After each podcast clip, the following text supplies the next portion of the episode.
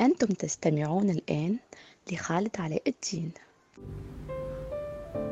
وهو بقى ماضي كله اتنسى. عادي ده طبيعي بعد الأذى. وأنا لا هجازف تاني أو أطمن للناس.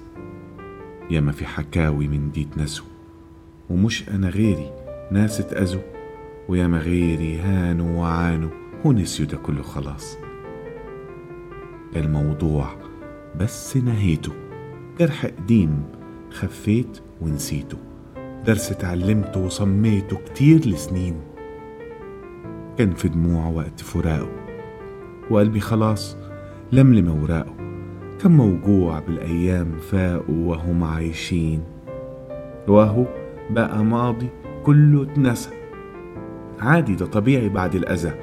وأنا لا هجازف تاني أو أطمن للناس. ياما في حكاوي من دي اتنسوا ومش أنا غيري ناس اتأذوا وياما غيري هانوا وعانوا ونسيوا ده كله خلاص. فاتوا شهور بعد غيابه وقلبي بيتقطع في عذابه. وفضلت أسأل إيه أسبابه؟ وليه بيبيع؟ كان معذور لما أذاني ولا عشان غدار فرماني؟ كل التفاصيل كانت وجعاني وكنت بضيع.